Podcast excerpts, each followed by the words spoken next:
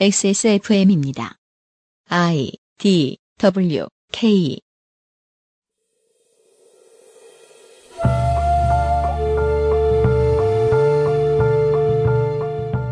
세상 모든 학문은 원자를 찾아내어 정의하고 그것의 영향력과 존재감을 개량화시키는 방식으로 세상을 발전시키는 데 도움을 주었습니다. 전쟁도 일상생활도 마찬가지입니다. 무기도 음식도 회사도 심지어 나도 가치가 매겨지면서부터 역할을 시작하곤 하지요.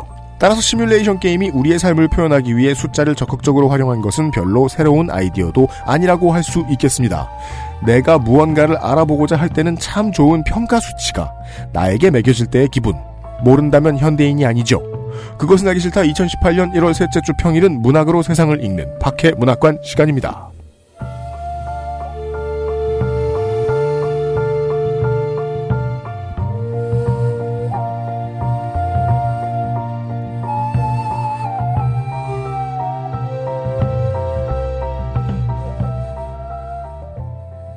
지구상의 청취자 여러분 목이 잠겨 죄송합니다. 그것은 알기 싫다 256회 금요일 순서입니다. XSFM의 유승균 책임 프로듀서입니다. 도움 말씀에 하드코어 게이머 도도님이 오늘도 앉아 있습니다. 근데 제가 언제부터 하드코어가 된 거예요? 저보다는 제가 무슨 짓을 했는지 잘 모르겠는데. 예 저보다는 한 스팀 하신다에 예 그간 대화를 나눠본 바 아, 제가 전형적인 아저씨가 돼가고 있어서 되게 두렵거든요. 저는 아무것도 안 했는데 문학인이 됐어요, 지금. 스팀에서 사놓고 예. 스팀에게 돈을 준 음. 것으로 끝난. 음, 그래 되게 그 게이머로서 자괴감을 느낄 때가 많아요. 그게- 내가 산 게임을 평가할 수 없을 때. 음. 안에서. 스팀이 그 얘기가 있죠. 그 예전에 복돌이들은 게임을 사서 안 했잖아요. 네. 요즘 스티머들은 게임을 사서 사고 안 하죠. 예. 무슨 그러니까 말이? 옛날에는 네. 플레이만 하고 안 샀는데 요즘은 사고 플레이를 안 해요. 아, 사서 안 해요, 둘 다. 어. 제가 후자예요. 아주 어릴 때 전자였다가. 어, 그에 비하면 훨씬 도도님은 저에 비하면 하드코어다. 그래픽카드 뭔데요? 몰라요. 하드코어는 붓을 가리지 않아요. 이번 주 아, 파케 문학관 시간 이경혁 문학인과 더 나눠보겠습니다. 광고를 듣고 와서요. 그것은 알기 싫다는 한 번만 써본 사람은 없는 빅그린 프리미엄 헤어케어에서 도와주고 있습니다. XSFM입니다. 두피도 피부니까 클렌징으로 세안하고 스킨, 로션, 영양크림까지 얼굴에 놓치기 싫은 피부관리 같은 피부인 두피는 잊고 계셨나요? 짜증나고 힘든 일상으로 지친 두피와 모발을 새로워진 빅그린 투쓰리 프리미엄 샴푸에 맡겨주세요. 소중한 내 두피와 모발의 변화 잊지 마세요. 두피 역시 내 소중한 피부란 사실. 두피도 피부니까 빅그린 투쓰리 프리미엄 daily scalp 샴푸 Big Green 같이 쓰면 더 좋아요. 투쓰리 트리트먼트, 투쓰리 헤어팩. 빅그린이 늘 행사 중인 걸로 오해하시는 분들이 계신데 실제로 행사 중입니다. 아, 안 깎아줄 땐 많지 않습니다. 그렇다고 행사의 내용까지 늘 복붙은 아닙니다. 지금 보니까요, 투쓰리 샴푸에다가 투쓰리 트리트먼트 패키지 61% 할인이, 61% 할인이 제일 센 것 같은데요. 그때그때 할인 나오는 게 다릅니다. 디테일은 새 거니까요, XS몰에서 다시 한번 가셔서 확인해 보십시오.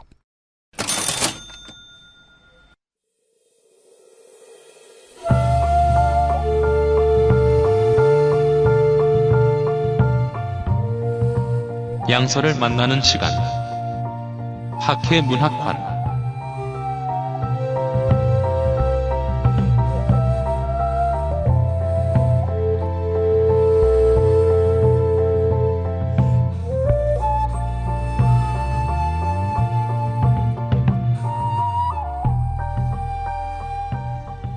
이경혁 문학인이 다시 돌아왔습니다. 네, 어쩌다 보니 저는 문학인이 돼서 예, 두 주째 나오고 있습니다. 네, 작년에 XSFM 문학상도 줬고 말이죠. 그렇죠. 예, 어, 작품을 발표하신 게 있나요? 어, 글쎄 제가 작품을 쓴 적은 없는데 평론가는 읽기만 합니다. 아, 예, 평론으로서의 문학이. 그렇습니다. 음. 고웨이 삼국지 시리즈에 대한 이야기를 어제 쭉 드렸습니다. 결론은 고웨이보다는 다른 데서 삼국지를 만드는 게 나을 것 같다. 는 30년 된 기대 로 음, 끝마, 끝맺음을 했어요. 애증의 대상이었죠. 네. 오랜 시간 동안 우리와 함께 해왔고 어, 지금 뭐 20대와도 얘기할 수 있는 좋은 게임이긴 했지만 그 한계들도 명확했고 그래서 또 다른 기대로 우리는 2018년 가을을 다른 회사에 걸고 있죠. 그렇습니다. 네. 그리고 20대 아니라 10대하고도 결국 대화할 수 있는 게, 어, 군담 소설에 대한 사람들의 본능적인 호감은 사라지지 않을 것 같아요. 음, 그렇죠. 저는. 예. 예. 옛날 문헌에도 보면은 이제 누가 최강이냐를 가지고 계속 떠들었었고 괜히 올림포스 가디언이 그렇게 재밌는 게 아니잖아요. 네. 예. 다만 이제 우리가 이제 요즘 시대에서 그러니까 고위 삼국지라는 것이 어느 정도 보편적인 게임이다라고 가정했을 때 네. 어, 이제는 이렇게 얘기하는 거예요. 예전에 뭐 명나라 시대였다면 음. 어, 관우 장비 중에 누가 더 세냐를 가지고 말 그대로 논쟁을 벌였다면 음. 지금의 시대라면 이렇게 얘기하겠죠. 네. 관우는 무력이 얼마야? 청룡도를 붙이면 108이 될 거야. 음. 정확하게 수치로 뽑아낼 수 있는 그렇죠. 음, 새로운 게임 플레이의 시대를 맞이했다. 음. 뭐 그렇게 얘기할 수 있겠죠. 네. 근데 이제 그런 방식들, 그러니까 시뮬레이션 게임이라는 것이 데이터를 도입해서 좀 더 비교가 명확하게, 그러니까 뭐 한마디로 뭐 논쟁을 끝낸다고도 할 수 있잖아요. 예를 들어서 음. 우리도 사실 정확하게 옛날 수치들을 기억하지 못하지만 누구 하나가 음. 데이터를 갖고 와서 삼국지 4에서는 누구의 무력이 얼마였어. 그러니까 그 당시엔 걔가 최강이었어라고 말하면 음. 어, 반론의 여지는 사라집니다. 음. 이걸 반론하기 위해선 아니야 3에선 이랬잖아.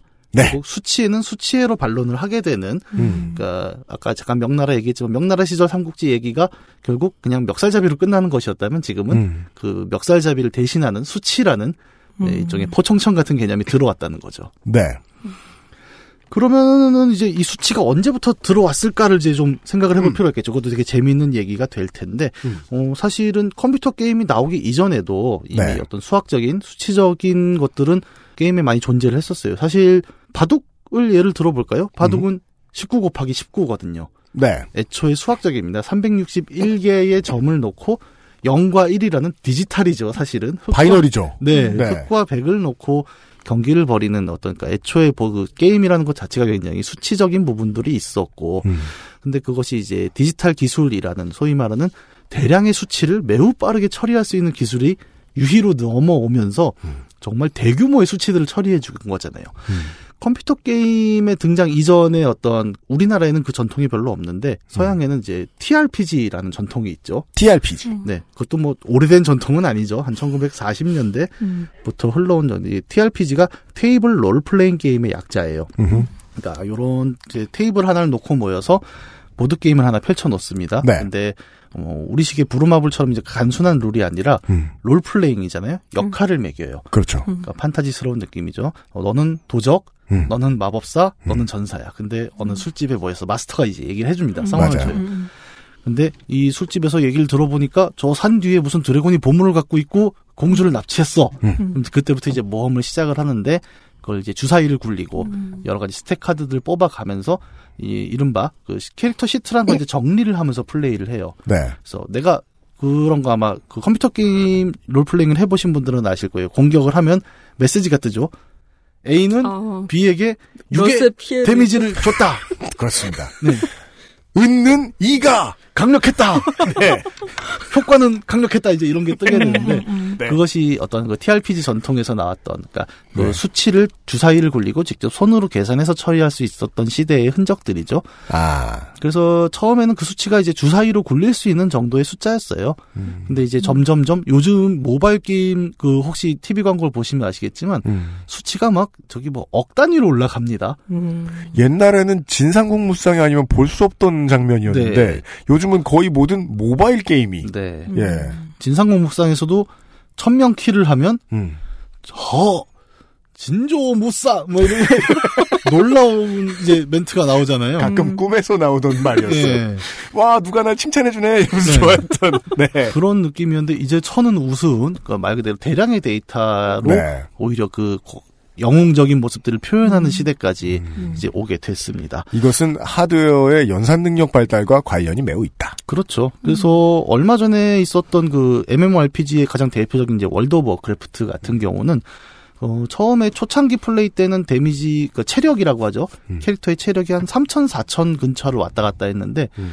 최근에 가보면 뭐 20만, 30만까지 올라와요. 왜냐하면 게임이란 게 어쨌든 그 게임도 10년 넘게 진행이 되다 보니까 네. 계속 성장을 해야 되잖아요. 화폐 단위처럼 되어 버렸군요. 네, 점점 음. 체력도 세지고 적도 세지고 하다 보니까 레벨업을 해야 되니까 음.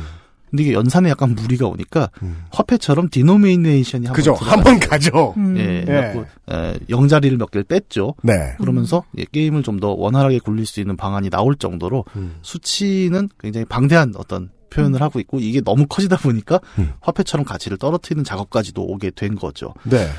오, 우리는 시작하자마자 계속 게임 얘기를 한 것 같지만 숫자 얘기를 했네요. 네. 음. 네. 사실은 예 오늘은 약간 숫자 얘기를 할 겁니다. 네. 숫자로 세계를 표현한다라는 것이 아까 제가 뭐 TRPG 얘기를 했고 온라인 게임 얘기를 했지만 비단 이것이 어떤 게임에만 적용되는 것은 아니잖아요. 음. 숫자로 세계를 표현한다라는 것은 어디서부터 시작됐나? 뭐 사실 수학이란 건 뭐 고대 그리스부터 나왔고 피타고라스도 뭐 저기 정리 만들면서 했고 네. 나일강에서도 땅 계산하면서 뭐 기하학했고 하지만 음.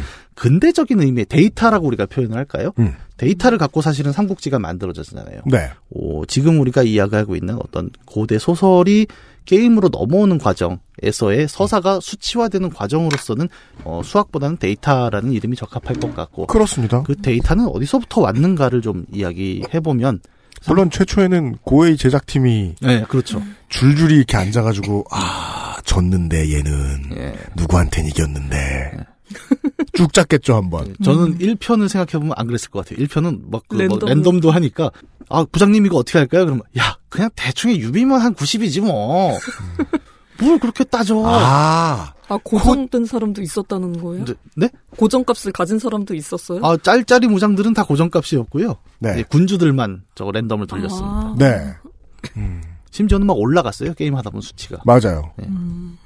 아 그게 하다가 그렇게 한 게 결국은 고정된 수치가 주는 권위라는 게 있잖아요. 네. 마치 수능 점수 같은 거죠 우리들의. 네. 이걸 딱 정해놓으면 왠지 정치적 용어죠. 역풍이 두려워서. 네. 예. 당장 그 삼국지 팬덤에서 가장 큰 세력을 이루고 있는 우리 위빠와 촉빠가 있죠. 아, 네.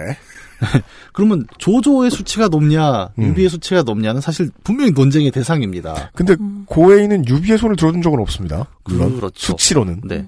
음. 네, 유비는 이제 장수로 깔죠 대신에 네. 거의 뭐 오호 대장군은 뭐 그죠. 어마어마했죠. 네. 데이터로 어떤 표현을 하는 것들을 좀 이제 거슬러 보려고 해요. 그러면 세계가 있고 그 존재하는 세계를 숫자로 풀어내는 방식들이 어 근대적인 의미에서는 어디였을까를 생각을 해보면 보통 이제 천문학, 과학 우리가 이른바 과학적 방법론이라고 표현하는 것들이 나오면서부터라고 얘기를 하죠. 아 그리로 가는군요. 네. 네. 천문학으로 갑니다. 음. 네, 아, 뭐, 천문학을 제가, 저는 이제, 문과생입니다. 그래서, 네. 천문학을 깊이 다루겠다는 것은 아니고, 음. 어떤 하나의 존재가 있고, 그것을 숫자로 풀어낸다라는 것을 아마도 이제, 저, 처음에는 전 갈릴레이가 생각이 나요. 음. 갈릴레이는 뭐 어떤 숫자를 표현하지는 않았지만 그런 걸 했었잖아요. 그 망원경을 만들어서 관찰에 의한 결과를 그걸 받아서 행성 운동으로 정리하는 게 케플러잖아요. 그렇습니다. 네, 행성의 운동들을 하나의 법칙으로 정리를 하면서 우주가 사실은 음. 매우 수학적으로 돌고 있다. 음. 라고 정리를 합니다. 사실 뭐 이 앞에 프톨레마이오스나 이쪽 천동설 계열도 이 같은 시대를 살다 보니까 천동설에 대한 법칙들도 만들어요. 네. 그거를 아니 지구가 중심에 있으니까 얘는 요렇게 돌다가 말 거야. 뭐 음. 이렇게 좀좀 공식이 복잡하긴 하거든요. 갑자기 쉴 때가 있어. 네. 그게 왠지는 모르겠어. 나름의 공식화의 과정인데 이제 결국 공식이란 건 그렇잖아요. 가장 간단하고 쉬운 것이 세계를 설명하는 이제 정답으로 가니까 그걸 누가 음. 베이컨이었나요? 그쪽에서 얘기를 했었죠. 오컴의 면도 아 오컴의 면을 네. 아 오, 윌리엄 베- 오컴이구나. 베이컨. 케빈 베이컨. 그건 저녁 메뉴고요. 네 죄송합니다. 큰, 큰 의미가 없어 보여요. 아 이거 어떻게 그 베이컨이 생각이 났지? 어쨌든 그렇게 해서 이제 케플러가 행성 법칙을 만들었고 이제 뉴턴 대에 이르면은 소위 말하는 우주가 음. 하나의 법칙으로서 설명될 수 있다라는 세계관이 도래를 하게 됩니다. 어 뉴턴 하면 뭐 사과, 만유인력 우리가 그렇게 얘기를 하잖아요. 네. 근데 그거를 뭐 더 깊게 파는 건 이제 과학자들의 영역이긴 하지만 어, 결국 사고가 떨어진다는 현상이 인력이라는 하나의 체계화된 수치 법칙으로 네. 구성이 될 수 있었다는 것을 밝혔다는 것이 이제 뭐 전문가가 아닌 사람들이 음. 좀 만유인력의 세계를 이해하는 정도의 범주라고 저는 생각을 하고 음. 그것은 어 단순히 과학의 영역을 넘어서 우리가 그냥 살아가는 사람들의 입장에서라면 존재하는 세계가 수학적으로 구성될 수 있다라는 음. 시대를 열어준 이제 개념이었다고 저는 생각을 해요. 네. 그리고 이것이 이제 좀 더 실제적인 면으로 들어오게 되는 것이 소위 말하는 근대화와 산업화겠죠. 그러니까 과학과 산업이 뭐 분리돼 있지는 않은 것 같습니다. 그러니까 어, 게임 얘기를 좀 덧붙여서 비유를 해보면 그렇습니다. 문명이란 게임이 있어요. 문명이란 게임이 있습니다. 네, 뭐 물론 저는 이제 풍부한 설명을 이제 게임 모르시는 분들 위해서 드리자면은 네. 선사 시대부터 뭐 미래 나노 시대까지를 이제 한 500턴 안에 쭉 경험해 볼 수 있는 게임이죠. 처음에 네. 또 도자기 만들던 사람들이 나중에 슈퍼 로봇을 만들고 핵무기를 쏩니다. 지금 그 문명을 오래 해보신 분들이 지금 이경혁 문학인의 설명을 깜짝 놀라셨을 거예요. 그걸 내가 500턴씩이나 했다고? 아, 턴수 안 보고 게임 하시나? 아니, 제, 근데 제가 이상한가 보다. 그냥 내가 그 저 저는 보통 며칠을 셌다. 아, 네. 단위가. 그렇죠. 예. 최근에 뉴스에 보니까 저 문명 3였나요? 누가 그거를 11년간 플레이를 한 분도 나왔던데. 11년? 네. 와. 그 사이에 인류의 문명은 많이 네. 변했죠. 그 문명이란 게임을 보면 이제 실제 인류 역사가 이제 거쳐왔던 유적들, 네. 제, 제도들, 그리고 각 시대의 어떤 문화들, 뭐 이런 것들을 이제 다 게임 안에 담아놨어요. 그래서 피라미드도 올려볼 수 있고, 뭐 파르테논 음. 신전도 볼 수 있고, 세종대왕도 나오시죠 일부. 네, 그렇습니다. 네, 거북선도 띄우고 좋은데, 6는 안 나오시더라고요. 아 식스에 탈락하셨다는 네, 네. 소문이 있었어요. 네. 아, DLC로 선덕여왕이 나올 거예요. 아, 네, 그 얘기도 아. 들었어요. 네. 네. 어, 참고로 말씀드리면 요새 문명이 좀 그런 걸 맞추려고 해요. 어떤 역사적 성비라던가 음. 그 저기 중심 국가 외에 제3세계 국가의 역사들 이런 걸 좀 포함하려는 흐름들도 좀 있고요. 그 서구 중심, 백인 중심, 남성 중심의 역사를 탈피하고자 하는 네, 그런 흐름들이 노력을 좀 보이는 있죠. 거죠. 예. 그래서 프랑스 같은 경우에는 아예 까트린드 메디치가 이번에 군주로 나와요. 음. 6편에는. 네. 굉장히 좀 네, 새로운 시도들을 하고 있죠. 음. 태국 시암에 저기 람캉도 나오고 막 음. 오히려 많이 배웁니다. 5편인가 6편에서는 하와이의 가메하메하가 나와요. 그런 이름이 있어요? 아, 가메하메하가 그 하와이 유명한 그 부족장 중에 하나였고 아. 그분의 이름을 따온 게 드래곤볼의 가메하메파죠. 아, 그렇군요. 예, 예. 전 몰랐습니다. 저는 손오공이 쏴서 거기서 멈췄다는 줄 알았네요. 네.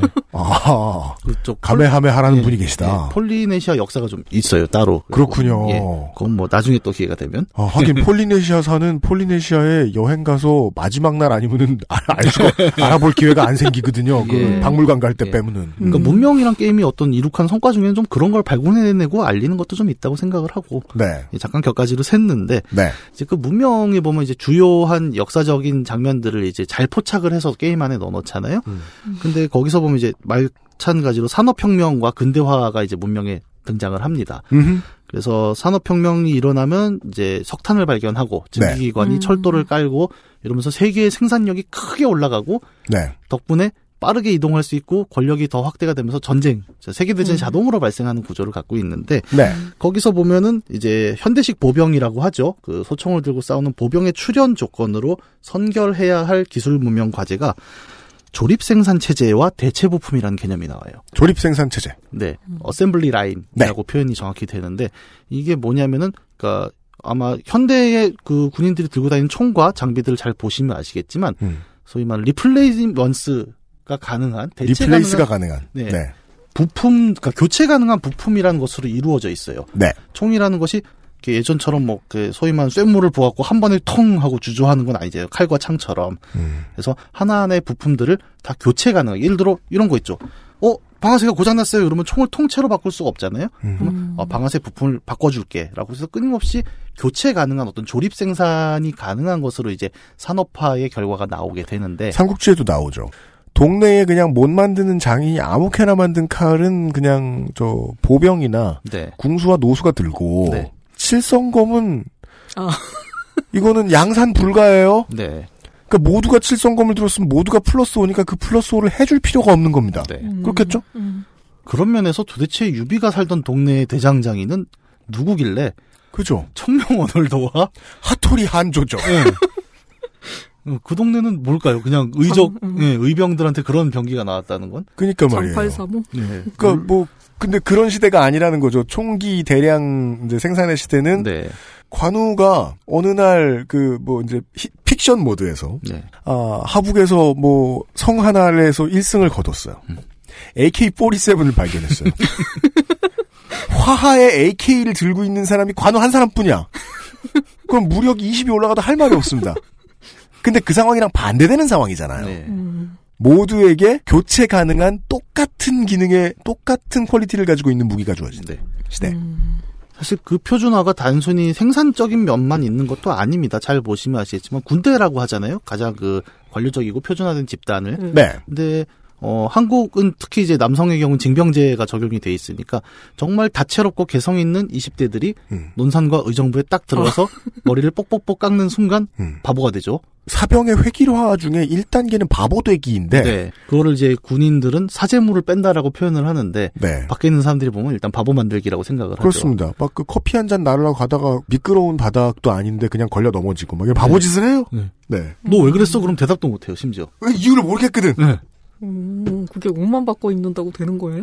어, 그게 약간 정말 물을 빼는 과정이 좀 있는 것 같습니다. 그 그럼 미신적인 미신적인 아우라에 대한 설명을 먼저 겪은 이들이 해주곤 했어요. 그냥 작대기 하나를 머리에 그어놓으면 알아서 지력이 마이너스씩. 네. 올돌골이 됩니다. 네, 갑자기. 누구누구 이병 2가 바보 2가 되었습니다. 효과는 음. 강력했다. 이 얘기를 왜 드렸냐면은, 그러니까 네. 우리가 부품만 표준화되는 것이 아니라, 사람도 예, 마찬가지로 그 소위 말하는 아까 조립 생산 체계라고 잠깐 말씀을 드렸지만 사람도 사실 그 체계를 따라가고 있다는 거죠. 옛 시절로 따져 보면 assembly line에서 assembly를 행하는 사람. 네. 그리고 그런 것들을 하는 게 우리의 교육 기관인 거죠, 사실 어떤 면에선. 음. 그러니까 우리 사회화라고 표현하잖아요. 근데 그냥 야생에 그대로 들어갈 수가 없고 나름 이 사회가 갖고 있는 룰에 맞춰서 사람들은 재훈련 받고 재사회화 됩니다. 네. 그래서 그 과정을 거친 표준화된 인간이 소위 말하는 사회생활을 할 수가 있게 되죠. 음. 물론 그 과정은 이제 교육기관에만 있는 것은 아니고 우리 스스로가 계속 이어져 나가고 있는 뭐 전통, 인습 음. 이런 것들로도 또 계속 나타나긴 하죠. 네. 그런 어떤 소위 말하는 표준화의 과정이라는 것들이 존재를 했고 역사적으로 지금도 우리에게 영향을 미치고 있는데 그것이 음 데이터 아까 데이터 얘기를 잠깐 했잖아요 천문학부터 시작한 네. 그러니까 세계가 세계는 사실 여러 가지 해석이 가능하고 음. 다채롭게 볼 수가 있었죠 별의 운동이란 것도 고대 그리스 뭐 로마 이런 데서는 음. 별자리로 읽었잖아요 네. 예, 우리는 점성술로 또 읽었고 음. 뭐 저기 우리도 그런 거 많이 있잖아요 황도에 뭐 흉성이 들어 음. 당장 제갈량만 해도 그죠? 자기 음. 별이 떨어져서 죽었어요. 네. 직접적인 사인이죠? 네. 심지어는 별을 막으려고 했죠. 떨어지는 별을 막는데 그 연희에 보면 위연이 음. 재단을 발로. 차서 네. 그렇죠. 예, 별 떨어지는 걸 못 막아서 죽은 걸로 표현이 됐습니다. 맞습니다. 근데 그러한 이제 소위 말하는 주술과 신화의 시대가 데이터와 수학에 의해서 쫓겨났죠. 음. 그리고 우리는 이제 데이터로 삼국지를 읽으면서 제갈량은 그렇게 죽지 않았다. 아, 음. 제갈량은 그 삼국지 기준으로는 54세 연령을 찍어서 자연사했다. 그리하여 음. 위헌 편을 들게 됩니다. 위헌은 잘못한 게 없다. 그렇죠. 재단을 차든 말았든 네. 죽었을 네. 거다. 자꾸 맨날 뭐라 그러니까 역모를 하지. 아니 본인은 얼마나 억울했겠어요. 예. 그러니까 자기 상관이 그러니까 목 스트레칭 많이 한 게 죄야? 자기 상관이 미신에 빠져갖고 저 별을 살리기 위해서 기도를 지내는데 그러니까 아 웃기지 말라 그래 형 이러고 한마디 했는데 어. 네. 음. 그렇게 됐다. 아, 좀 씁쓸한 얘기가 됐네요. 아 삼국지 이제 연희 시절에 아, 책 삼국지와 비교했을 때 그런 점이 달라졌다. 네. 네. 수치라는 것은 그래서 어 아우라가 데이터로 교체되는. 네. 데이터라는 것은 한편으로는 세계를 해석할 수 있는 새로운 방법이었죠. 우리는 어 기존에 처리할 수 없었던 더 많은 양의 어떤 데이터들을 처리할 수 있게 됐잖아요. 음. 통계가 잡히고 그 소위 말하는 표준화라는 것은 예를 들어 또 삼국지 얘기를 잠깐 해보면 화살 10만 개 얘기가 나오죠. 적벽대전에. 그렇습니다. 화살 10만 개는 어마어마한 양이었을 겁니다. 음. 당시의 생산 공정이란 것은 100% 수공업이었을 거고 네. 그렇죠. 그러면 누가 다 대를 깎아서 촉을 또 끼우고 음. 깃털을 붙여서 10만 개를 만든다고 생각을 하면 끔찍할 거예요. 그 당시에는 하진 않았겠죠. 그렇죠. 음. 지방마다 다른 곳에서 다른 퀄리티의 다른 모양의 네. 화살을 만들어 오면 음. 그걸 가지고 쐈을 것이고 치킨 전 시간에 들으셨겠지만 무창개사가 있는 것도 아니고 새 털이 어디 흔합니까? 음. 다 다른 게 붙어 있었을 거예요. 음, 그렇죠. 예, 10만 개. 예, 그래서 그 10만 개를 꽁으로 얻은 장면은 굉장히 유의미했죠, 당시에는. 네. 근데 요즘은 어떨까요? 어, 일개 대대급에서 쓰는 1년에 훈련용 총알이 한 5만 발 정도가 될 거예요. 네. 어, 화살 10만 발과 비교해 봤을 때 음. 그 양의 느낌이 많이 다르죠. 탄이 모자란다고 해서 사단장이 어, 옆사단한테 안 알리고 그 일부러 가가지고 총을 쏘게 한 다음에 네. 네. 탄피를 주셔서 감사합니다. 이런 미친놈 소리 듣습니다. 네. 왜냐면 대량 생산이니까. 네. 대량 생산이란 거 결국 우리가 다룰 수 있는 수치가 늘어났다라는 것은 한편으로는 물리적으로는 어떤 생산물 자체도 늘어나는 효과를 가져왔었죠. 수치가 만드는 대량화는 근데 어 한편으로는 어 이런 의미도 있는 것 같아요. 예를 들어서 어 아까 얘기했죠. 우주를 하나의 수치로 읽었을 때 음. 신화가 사라졌잖아요. 네. 근데 재밌게도 우리가 그 신화를 완전히 버렸을까요? 는 아니거든요.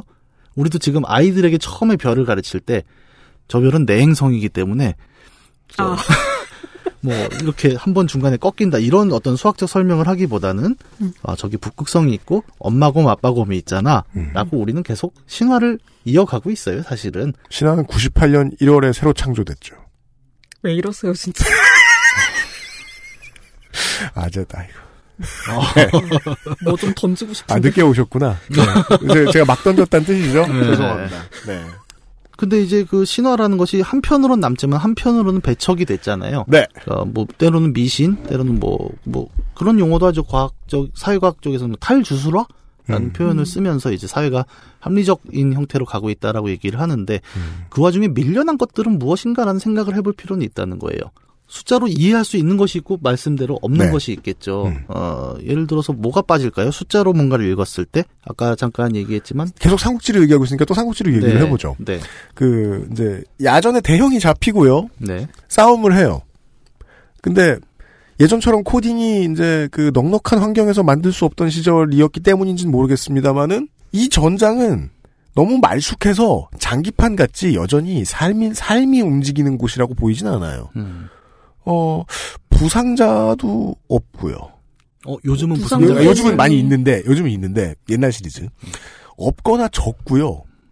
나이 든 병사, 나이 적은 병사, 아, 그 구분은 확실히 없죠. 네. 예. 그리고 또, 화공을 맞았을 경우의 부상의 정도와 거기에 음. 따라서 생기는 그 이동 속도의 변화는 꽤 다르거든요. 네. 화공 치료는 자상 치료하고는 많이 달라서. 네, 사실 화- 화상은 따로 센터가 있죠. 예. 어, 근데 그런 모습은 잘 안 보여져요. 비교적 게임에서의 병사들은 바이너리를 따라요. 네. 숫자로. 죽은 병사와 산 병사. 산병사. 산 병사는 무조건 음. 100%의 전투력. 음. 사실 이런 얘기를 하면은 이제 이런 분들도 야뭐 그렇게 치면 세상에 다 어? 뭐 안 되는 게 어딨어 이렇게 얘기를 하지만 이제 우리가 그런 얘기를 하려는 건 아니고 네. 그러니까 결국 그 과정에서 놓칠 수 있는 것들 저는 이거를 생각하면서 그 예전에 고우영 삼국지의 한 장면이 생각이 나는데 거기 보면 그똥 싸다가 나고 하는 병사 얘기가 나와요. 그렇죠. 화장실 아니 전장에 화장실이 많으면 거긴 전장이 아니에요. 네. 그럼 아니- 시가전은 어떻게 화장실을 썼냐? 그거는 완전 바보 소린 게 시가전 되는 동안 수도 안 나옵니다. 네. 진행되는 동안 음. 화장실 없는 거예요 원래. 음. 아, 그러네요. 예. 그 생각 안 하고 게임했는데. 아, 사실 그 생각하면서 게임할 수는 없잖아요. 음. 그 얘네, 얘네들이 지금 이 숫자가 화장실을 네. 이용하려면 화장실은 몇 개가 필요할 것이며 음. 이것을 어떻게 짓고 그런 개념에 대해서 생각하면서 게임한 적이 없죠. 징그럽죠. 예. 예외란 징그, 징그럽네요. 음. 사실 이 과정에서 이제 우리가 추상이라는 개념을 좀 생각할 필요가 있다는 거죠. 추상. 네. 원래 한자로 우리가 추상화할 때 하면 추상이라고 하면 보통은 막 그 알 수 없는 그림을 이제 네. 가리키는 단어로 많이 쓰이는데 네. 어, 원래 한자어는 추상이 그렇잖아요. 밀추자에 음. 그 형상 상자잖아요. 네. 그러니까 상을 밀어낸다는 의미로 원래 쓰였었고 음. 어떤 개념을 추상한다라는 것은 그런 거죠. 예를 들어 소설 같은 경우도 그렇잖아요. 예를 들어 뭐가 있을까요? 뭐 삼국지 얘기를 하니까 네. 아한 사람 이제 조조의 일생을 다룬 소설이 있다고 쳤을 때 음. 저 조조의 일생을 연대기로 다루진 않습니다. 음. 다 다루면은 그거 읽는데 몇십 년이죠. 음. 그렇기 때문에 정말 이 맥락을 이어가기 위해 필요한 사건과 필요한 지점들만을 쏙쏙 뽑아서 앞뒤가 이어지도록 서사를 만들어서 음. 하나의 소설이 나오잖아요. 음. 그러면 누가 그거 소설을 보면서 어 이거는 조조가 태어났을 때뭐 그날 밤에 울었냐 안 울었냐가 안 써 있으니까 소설이 아니다라고 얘기하는 사람은 없습니다. 음. 그 물론 그 잘된 추상이라는 것이 이제 만들어내는 그 소설의 모습인데 디지털화 그러니까 사- 소설의 게임화를 만든 삼국지의 경우에도 당연히 모든 데이터를 다 밀어넣을 수는 없겠죠. 음. 그렇기 때문에 어, 이 삼국의 전장으로 벌어졌던 역사라는 것을 설명하기 위해서 가장 중요한 요소가 무엇인가 라는 것들을 잡아내고 그것을 수치화한 작업이 있었죠. 그래서 처음으로 병력이라는 개념을 수치화를 했고 그다음에 거기 등장하는 인물들의 성격과 능력을 수치화를 했죠. 그리고 우리는 그 수치를 받아들임으로써 음. 아, 삼국지가 이렇게 구성되었다라는 것을 데이터의 세계에서 새로 인식하게 됐습니다. 그리고 게임 플레이의 문턱을 넘어서면서부터 중요한 지적이 이 수치를 받아들이지 않으면 게임을 못합니다. 맞습니다. 예. 이걸 못 이해하면 옛날에는 PC 툴즈를 동원해서 내 입맛에 맞게 다시 조절할 수 있었지만 지금은 그런 것도 잘 안 되잖아요. 네. 근데 이 추상이라고 제가 표현을 한 게 결국 어, 예를 들어서 삼국지 같은 경우에 가장 많이 쓰이는 인물을 묘사할 때 쓰이는 데이터가 무력, 지력, 매력, 정치 보통 이렇게 한 네 가지 정도가 시리즈마다 이어지고 네. 거기에 뭐 지휘, 통솔 뭐 음. 이런 몇 가지 이제 변수들이 있는데 네. 그러면 뭐 그런 얘기도 할 수 있죠. 아니 사람이라는 게 무력, 매력, 지력만으로 되는 건 아니잖아요. 사실 음. 뭐 여러 가지 겨- 변수가 있을음에도 불구하고 되게 치사한 사람일 수도 있고 네. 어릴 때 사랑을 못 받았다거나 네, 치사도 이런 거 없잖아요. 치사도 네. 아니 그 그런 돼. 성격이 있지 않아요? 그 야망과 야- 뭐 이런 게 음, 아 그런 거. 네. 뭐 숨- 야비함 뭐 네. 이런 거. 음. 숨겨진 수치가 있습니다만은 네. 어쨌든 그런 걸로도 다 묘사가 안 되는 게 있음에도 불구하고 음. 우리는 재밌는 게 이제 삼국지 게임을 플레이하는 해본 사람들의 경험이 딱 수치를 하나 갖다 주잖아요. 네. 대충 알아요. 예를 들어 지력이 100으로 찍혀 있으면 누굴까 물어보면 정답을 말합니다. 네. 제갈량. 제갈량 이죠. 네. 근데 지력, 무력 다 높고 수전 능력이 높아요. 근데 이상하게 90 후반까지는 안 올라가는 능력치의 문무를 겸비한 기- 그런 숫자를 보았다. 네. 주유죠. 보통 주유 얘기하고. 그렇고 예를 들어 뭐 지력이 1이다. 올돌골이다. 네. 음. 그러니까 되게 재밌는 게 숫자만 보고 알아요, 우리는. 아 맞아요. 네. 그래서 뭐 2나 3 기준으로 뭐 셋, 넷 다, 10대다. 네. 10대도 있어. 있어요. 조표예요. 아, 그게 그 시리즈에 백화팔인이라고 있어요. 그게 그 뭐예요? 삼국지 시리즈 무장들을 매 시리즈마다 정리를 하는 분들이 계시고 아. 그래서 능력치의 총합이 100 언더로 나오는 8명을 찝는데 어. 이제 백화팔인, 어, 누군지 아세요? 유선, 황호, 네. 조표. 다 되게 중요한 인물들 같아 우리한테. 네. 왜냐면 늘 눈에 띄거든. 아, 얘 뭔가 일이라도 시켜가지고 보람을 주고 싶은데. 네. 근데 일은 너무 못하고 네. 시켜놓으면 못하고. 직접 유선이 보면 화가 나겠죠, 사실. 네. 음. 그, 그 화가 날 근데 이런 데이터를 보고 사람을 알아볼 수 있다는 현상이 되게 재밌잖아요, 사실. 음. 우린 너무 많이 봤거든요. 네, 숫자만 보고 누군지 딱 알고 음. 예를 들어 어, 한 시리즈 오래 하신 분들은 디테일한 숫자도 다 기억을 하잖아요. 그럼요. 예, 그렇죠. 92이면은 가능한 무장은 누구 누구 누구 뭐 이런 거를 정확히 뽑아내시는 분들이 음. 계십니다. 그러니까 two 기준으로 감녕. 하후돈도 93, 하후돈 93. 조운이 매력이 92였던 건 제가 정확히 기억을 해요. 네. 근데 그 수치를 딱 놓고 보면 조운이란 걸 알잖아요, 우리. 네. 음. 그러니까 숫자로 세계를 인식하는 것에 익숙해졌다는 거죠. 적어도 후한말에 사람을 숫자만 보고도 우리는 파악할 수 있다는 거. 덜렁 숫자 세 자리에서 여섯 자리 내주면 네. 사람을 안다. 네. 그건 뭐냐면 아까 추상이란 얘기를 했지만 결국 그 사람을 묘사할 수 있는 정말 많은 가능성 중에 다른 모든 것들이 추상되더라도 대표할 수 있는 몇몇의 수치만으로도 우리는 그 캐릭터의 인상을 받아들일 수 있는 세계를 살고 있다는 거잖아요. 그럼 매트릭스에 나왔던 그 장면은 장난이 아니네요. 가능하죠. 그러니까 저 어느 순간 니오가 깨달음을 얻는 순간이잖아요. 네. 그 총알을 막아내는 순간이. 네. 세상이 숫자로 읽혔다. 네. 우리는 세상을 숫자로 읽, 읽네요. 음. 그리고 그 숫자로 만들어지는 세계를 이거는 자연적이진 않잖아요.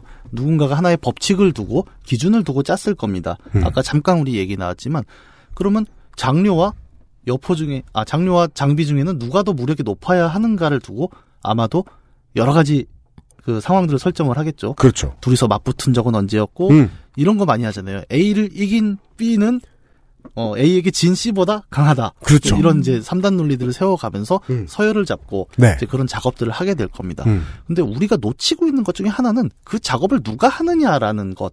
이것을 약간 정치적인 생각을 해볼 필요가 있는데 자, 그 얘기부터 잠시 후에 들어보도록 하겠습니다. 왜냐하면 데이터는 곧 믿음인 것처럼 이게 여겨지던 20세기를 우리가 지나면서 살아왔잖아요. 근데 게임하는 사람들은 게임할 때는 무진장 예민하기 때문에 그런 생각합니다. 그래 수치는 내가 이렇게 받아들였고 이렇게 믿고 다 좋아. 이 수치 정한 놈 누구? 불러와봐. 무슨 근거로 정했어? 네가 문추의 목을 베봤어? 그걸 꼭 목을 베봐야 아는 건 아닌 것 같은데요. 그러니까 뭐, 그러니까 그럼 최소한 일기토를 떠보든가. 예. 아, 광고를 듣고 오죠. 그것은 알기 싫다는 나의 마지막 시도 퍼펙트 25 전화 영어. 더 편해진 마지막 선택 평산네이처 하루니아 C3G에서 도와주고 있습니다. XSFM입니다.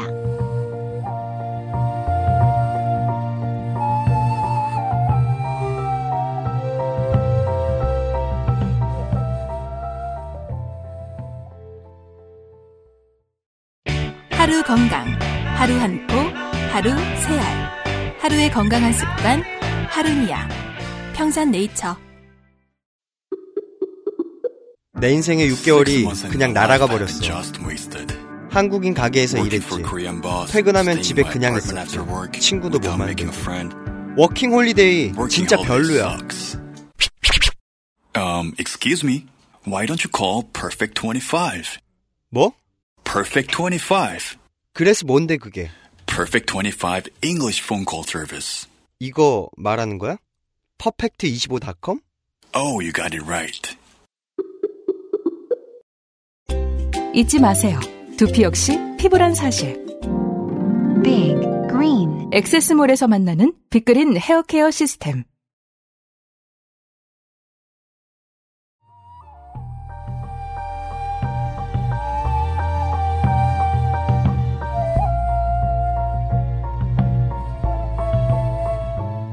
돌아왔습니다. 그게요, 삼국지로 얘기를 많이 해봤는데, 스포츠 관련 게임들은 매출 때문에라도 그 매해 게임을 새로 만들어요. 로스터가 매해 바뀌고, 매해 성적이 바뀌고, 가장 중요한 건 그 수치가 바뀌어야 되기 때문이거든요. 매해 선수들의 성적이 바뀌다 보니까 거기에 맞춰서 점수를 냅니다. 그리고 그 게임이 나오고 출시되기 전에 그 종목의 팬들이 다 관심을, 게임을 안 하는 사람도 관심을 가져요. 이번에 이 선수 수치 몇 나왔다. 그게 인스타그램에 막 퍼져요. 그리고 감론을박해요. 물론 이경혁 문학인이 말해준 대로 게임에 들어가면 받아들입니다. 네. 아 게임에서는 완전 세 이러면서 좋아합니다. 아무튼 몇 번의 지금 저 증명을 저희들이 말로 써드린 겁니다. 우리는 후한 말의 사람들을 수치로 이해하고 있다. 그의 아이덴티티를 수치로 보고 있다. 병, 그 병력이 숫자로 나오잖아요. 네. 그, 그, 사- 그 숫자는 사람이 아니잖아요. 네. 사람으로 우리가 취급을 안 하잖아요. 그렇죠. 중요한 얘기가 나왔네요. 음. 근데 그 장비를 죽인 사람들이 있죠. 범강과 장달. 그 사람들이 예전 시리즈에는 안 나왔는데 지금은 장수예요. 네, 장수로 나오고. 예, 음. 그러니까 장비랑 맞다이를 들 수 있는 레벨이 아. 됐다는 얘기예요. 맞아요. 그 전까지는 안 쳐줬는데. 네. 음. 올돌골보다 똑똑하고요. 그렇다고 4나 5는 아닙니다. 인텔이. 숫자라는 것이 결국 어 누가 만드느냐 그 데이터 세트를 누가 만드느냐라는 것은 결국 권력과 이어진다라는 얘기를 아까 잠깐 했었고 네. 어 추상이라고 표현했죠 데이터를 만들기 위해서 현실에서 배제되는 것들을 누가 배제시키느냐라고 읽었을 땐 정말 이 권력이 아 대단하구나라는 걸 느끼게 될 거예요 그리고 이거는 비단 근대화의 문제뿐만이 아니라 꽤 오래 전부터 기록이 있어 왔죠 우리가 중국 얘기를 하다 보니까 이제 진시황 얘기를 잠깐 해보면 예. 최초로 중국 대륙을 통일한 진시황이 가장 먼저 했던 개혁은 도량형의 통일이라고 우리가 교과서에서 보잖아요. 맞습니다. 도량형이라는 건 곡식을 세는 되나 말, 그다음에 길이를 재는 자, 무게를 재는 추 이런 것들을 각국이 각자 쓰고 있었던 것을 진나라 기준으로 하나로 딱 통일을 했다는 거죠. 음. 도량형을 통일한다는 것은 뭐냐면 예를 들어 세금을 거둘 때, 어, 쌀 두 대를 걷겠다. 근데 두 대가 어, 저희 한 나라는 이걸 쓰는데요. 네. 저희 조 나라는 에이 이거 바가지인데요. 음. 이러면은 세금이 안 거치잖아요. 음. 다 필요 없고 이제부터 내 기준이다. 너네 모자라잖아. 진나라 사이즈에 맞춰. 바로 설명됩니다. 네. 수치가 권력이다. 네, 수치가 권력이죠. 동양만 그랬을까요? 로마는 점령한 지역마다 가장 먼저 도로 통일을 하죠. 네. 술의 규격이 딱 다닐 수 있도록 맞게. 음. 그럼으로써 유통이 형성되는 거거든요. 네. 기차 그 궤도도 왜 그 뭐야 서로 궤도 다르면 기차 못 지나가고 음. 거기서 유통 막히듯이 로마 모든 길은 로마로 통한다는 말은 사실 도로의 표준을 맞췄다는 거예요. 그렇습니다. 로마를 기준으로 해서 따라서 이 표준이란 것은 단순히 이것이 표준이다라고 정하는 것이 아니라 정한다는 게 일종의 배제를 포함을 해요. 진나라의 되는 너희 되보다 크고 너희 되보단 작아라는 표현. 다시 말해 우리 기준에 맞지 않는 것들은 표준에서 제외하겠다라는 것이 사실은 표준의 핵심이죠. 네. 표준이 아닌 것들을 배제하는 것이 표준의 힘이고 그렇기 때문에 하나의 표준을 잡는 것은 권력이라고 표현할 수가 있겠어요. 정상과 비정상의 개념, 미셸 푸코의 이 지적도 마찬가지라는 거죠. 누가 비정상이라고 누가 설정할 힘을 가진 놈이 비정상이라고 체크해 놨기 때문에 그 놈이 비정상이다. 그리고 나머지가 정상이다. 정상이 누구인지 지적해줄 정의해줄 권력이 어딘가에 존재한다. 정상과 비정상을 구분하는 어 그리고 수치를 정의 내리는 그 권력이 무엇이냐에 대한 이야기를 나누고 있었습니다. 도량형이라는 것이 이제 근대라는 폭발적인 생산량을 만드는 기저가 됩니다. 음. 아까 대량 생산 체계를 얘기를 했지만 다시 이제 도량형 얘기가 일로 넘어오게 되는 거는 음. 대량 생산을 하기 위해서는 부품의 표준화가 핵심이에요. 컨베이어 벨트가 막 돌아가잖아요. 우리 가장 유명한 장면이 영화에서 모던 타임즈에서 이제 음. 채플린이 네. 계속 컨베이어 벨트에 하나가 돼서 움직이는데 예. 사실 그 작업을 수공업 시대랑 비교를 해보면 딱 드러나죠. 뭔가 부품 하나를 만들 때 수공업 하는 사람들은 물건을 하나만 만들잖아요. 음. 그럼 하나만 만들기 때문에 여기가 약간 어긋나면 자기가 깎으면 돼요. 네. 근데 똑같은 물건을 만 개를 만들면서 분업이라는 효율 높은 시스템을 도입하기 위해서는 당연히 모든 부품이 그 tolerance라고 하죠 공학 용어로 네. 한계 오차 이내의 오류만 갖고 있어야 됩니다. 음. 따라서 그 부품을 표준화해야만 컨베이어 벨트가 돌 수 있고 그 표준화를 만들기 위해서는 모두가 동일하게 쓸 수 있는 척도, 자와 저울과 이런 기준들을 갖춰야 되는 거죠. 지력, 무력, 매력이요. 네. 그런 기준들을 갖춰야만 지금 근대화가 나올 수 있다. 다시 말해서 산업 혁명과 대량 생산의 기반이 데이터, 표준화, 이런 어떤 수치적인 방법론에 기대고 있다라는 점을 이야기를 해야 될 것이고, 그렇습니다. 그리고 이 얘기는 컴퓨터 게임, 삼국지에 들어와서는 사람을 수치화해서 표준화하는 방법으로 또 하나의 가능성을 발견을 하게 된 거죠. 네. 이것이 네. 갑자기 생각났는데 네. 매력은 대체 어떤 걸로 기준을 맞춘 걸까요? 그게 몇 가지 능력을 이제 저 시리즈가 반복될수록 알게 됐죠. 몇 가지 능력을 붙여서 퉁친 하이브리드 크로스오버였다는 걸. 아. 나중에는 외교가 따로 들어가고 네. 내치가 따로 들어가고 했잖아요. 네, 등용할 때도 쓰고, 네. 그렇죠. 만총과 가후는 쓸 곳이 달라요. 그러니까 모사로 쓰는 거하고 음. 그 다음에 책사로 쓰는 거하고 다르잖아요. 음. 예. 그 그죠. 지력과 무력과 매력만 있던 시기. 혹은 뭐 이제 해전과 야전 정도의 능력만 구분할 수 있던 시기에는 다른 능력을 볼 수가 없었다. 네.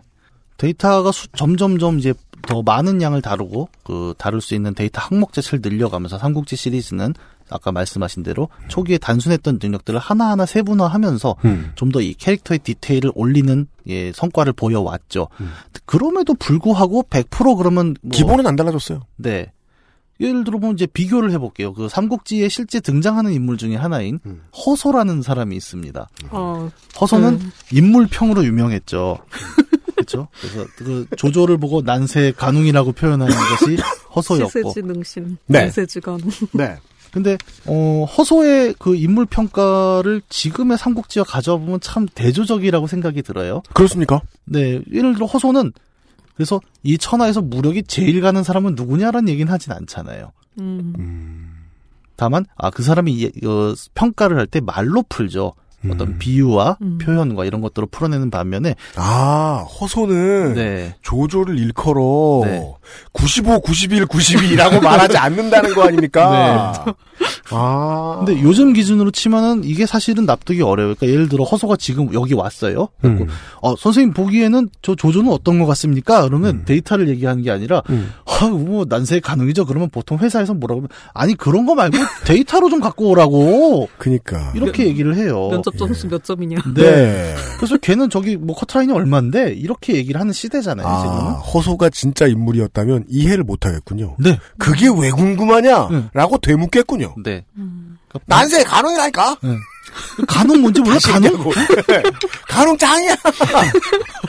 예. 능신도 짱이야! 예.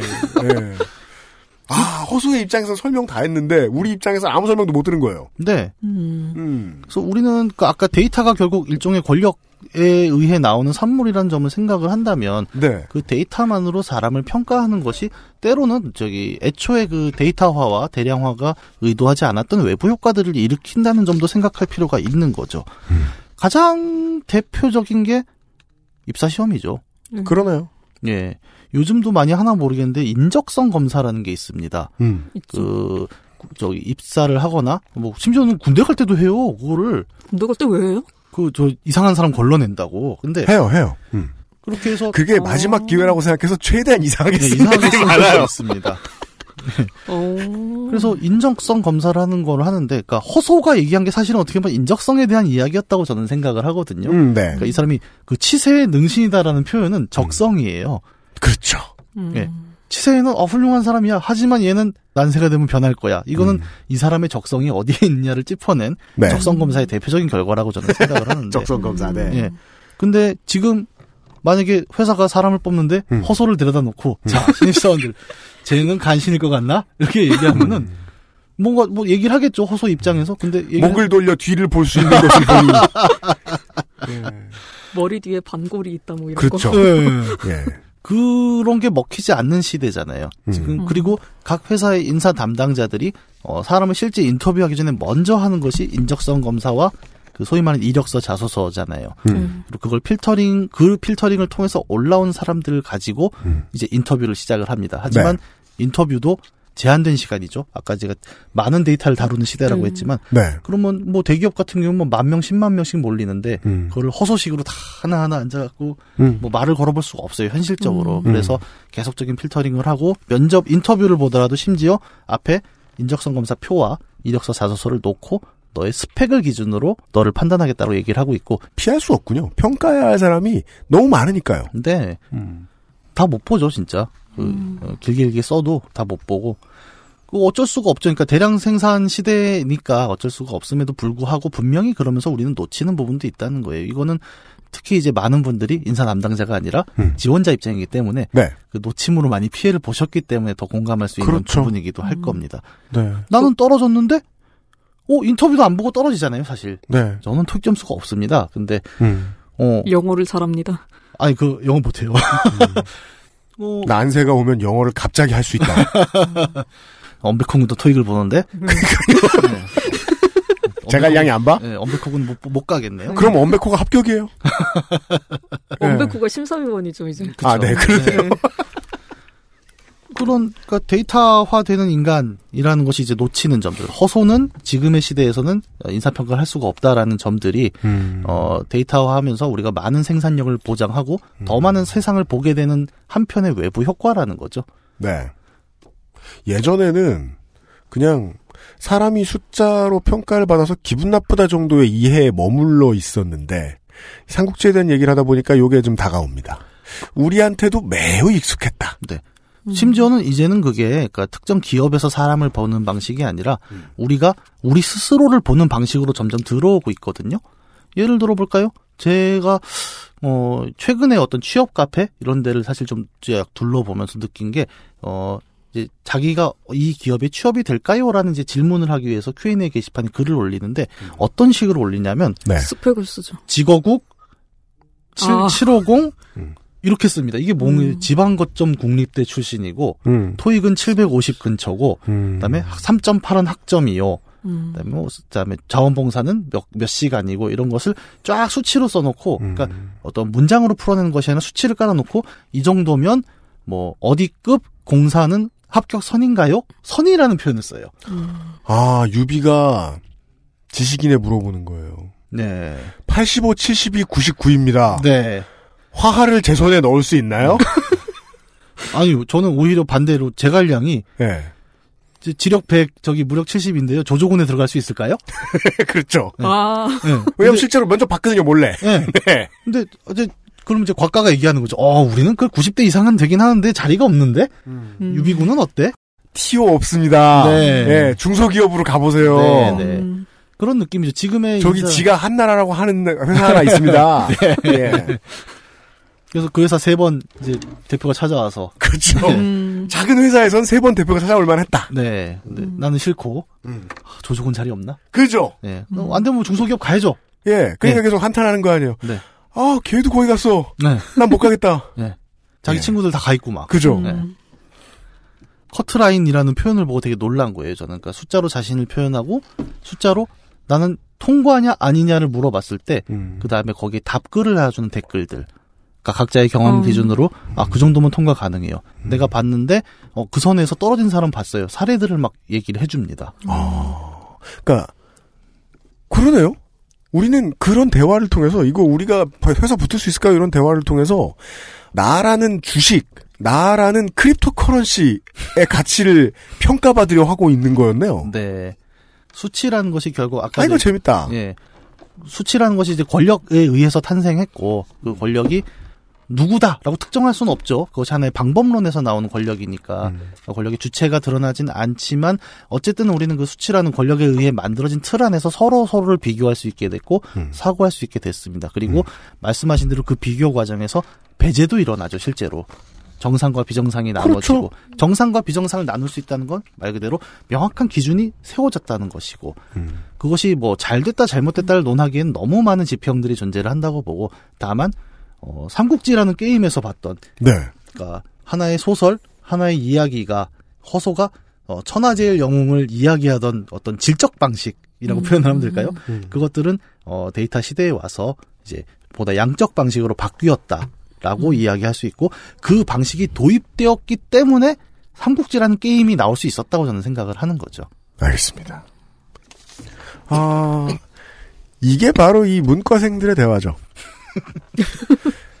알아는 냈는데 달라지는 게 없어요. 깨달음의 즐거움이 있는데 아주 우중충해요. 바깥 세상은. 아, 보세요. 지금 사일런트 힐 같은 바깥의 먼지를 보면서 저희가 예.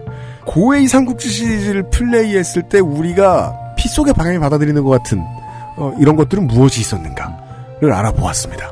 네, 뭐 데이터 뭐 이런 정보 기술에 대해서 안 좋은 얘기만 한 것 같아서 또 좋은 얘기도 드리자면은 광고를 듣고 올게요. 아, 네. 네. 어, 우리 이경혁 문학인이 얼마나 문학 소년이냐면요. 예. 평생 그 게임 관련 칼럼 썼으면서 어쩜 이렇게 말을 시키면 멈추질 않는지 모르겠습니다. 제어가 힘듭니다. 근데 제어가 힘든다는 거는 어, 허소와 같은 표현이죠. 아, 수치론 드러나지 않습니다. 이 사람의 방어력은 몇이다 이렇게 얘기를 해야 되나요? 그렇습니다. XSFM입니다.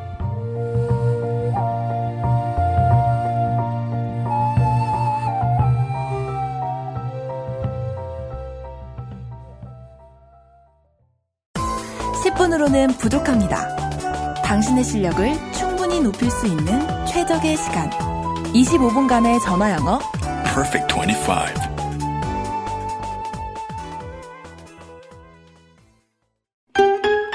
전 세계에서 가장 많이 팔리는 노트북 브랜드? 글로벌 판매율 1위 레노버.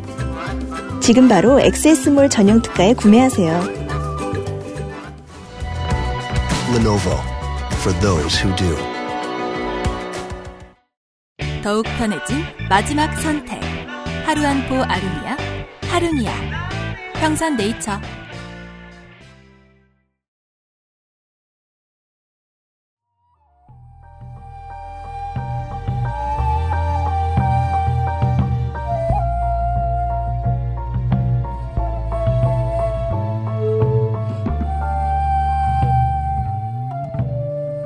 이번 주 목요일, 금요일 그것은 알기 싫다. 파케 문학관 첫 번째 시간으로 꾸며드리고 있습니다. 이경혁 문학인과 함께하고 있습니다. 삼국지 시리즈에서 우리가 그토록 숫자에 적응이 되었고 숫자만 보면 가슴이 뛰게 된 이유는 무엇인가? 제가 그 주식 투자라도 좀 많이 해봤으면 그 숫자 보고 신나는 이유도 아마 이해할 수 있었을 텐데, 뭐, 특히 다르지 않지 않을까 하는 생각이 들고, 그리고, 어, 인사 담당자들이 그렇게 피곤해하면서 숫자로 사람들을 수치화하게 된 이유는 무엇인가? 물론 인사 담당자의 마음속에도 떨어지게 된 사람의 마음속에도 똑같은 생각이 있을 거예요. 이거만으로는 표현이 안 되는데? 그게 다 수치화되어 있는 지금 세상의 모자란 부분이죠. 사람들이 이야기하는, 게이머들이 이야기하는 삼국지가 아직 채워나갈 부분이기도 할 거고요. 수치화와 대량 생산 뭐 이런 기술적인 것들을 제가 부정적인 것만 얘기하는 것은 아닙니다. 그래서 이제 긍정적인 얘기를 좀 하자면 어 디지털 기술이라고 하죠. 요즘에 우리를 네. 이것을 그냥 기술적 측면에서 이렇게도 볼 수 있을 것 같아요. 그러니까 어 인류가 지금까지 기술을 밀어온 방향은 네. 물리량으로부터의 탈출이었다. 물리량으로부터의 탈출? 네, 이건 뭐냐면 이제 이렇게 보는 거예요. 처음에 인간이 노동을 하면서 자기가 육체로 생산할 수 있는 생산량이라는 게 정해져 있었겠죠. 하루에 밭을 갈아봐야 얼마나 갈겠습니까? 너무 힘드니까 도구를 씁니다. 수레 같은 걸 가져오고 그래서 조금 더 갈게 됐어요. 음. 어, 조금 더 생산을 할 방법은 뭘까? 소를 데려옵니다. 여물을 먹고 밭을 갈아. 생산력이 점점 올라가죠. 음. 기계를 도구를 썼고 가축을 썼어요. 그러면서 뭘 극복했냐면 내가 내 육체로 할 수 있는 노동의 한계를 넘어섰죠. 아 물리력을 넘어섰죠 자신이. 네, 네. 자신이 갖고 있는 물리적 한계를 넘어섰습니다. 계속 생산력을 늘리려다 보니까 나중에는 소위 말하는 이제 기관들이 들어오죠. 외연기관, 내연기관이 들어오면서 음.